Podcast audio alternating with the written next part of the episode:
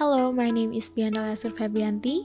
I'm majoring in Design Interior and Exhibition. The title for my artwork is Dakon. Dakon, also known as Congklak, is a traditional Indonesian board game for two players. It is played with shells, seeds, or stone as a playing piece. In total, 49 playing pieces are given to each player to move around the board.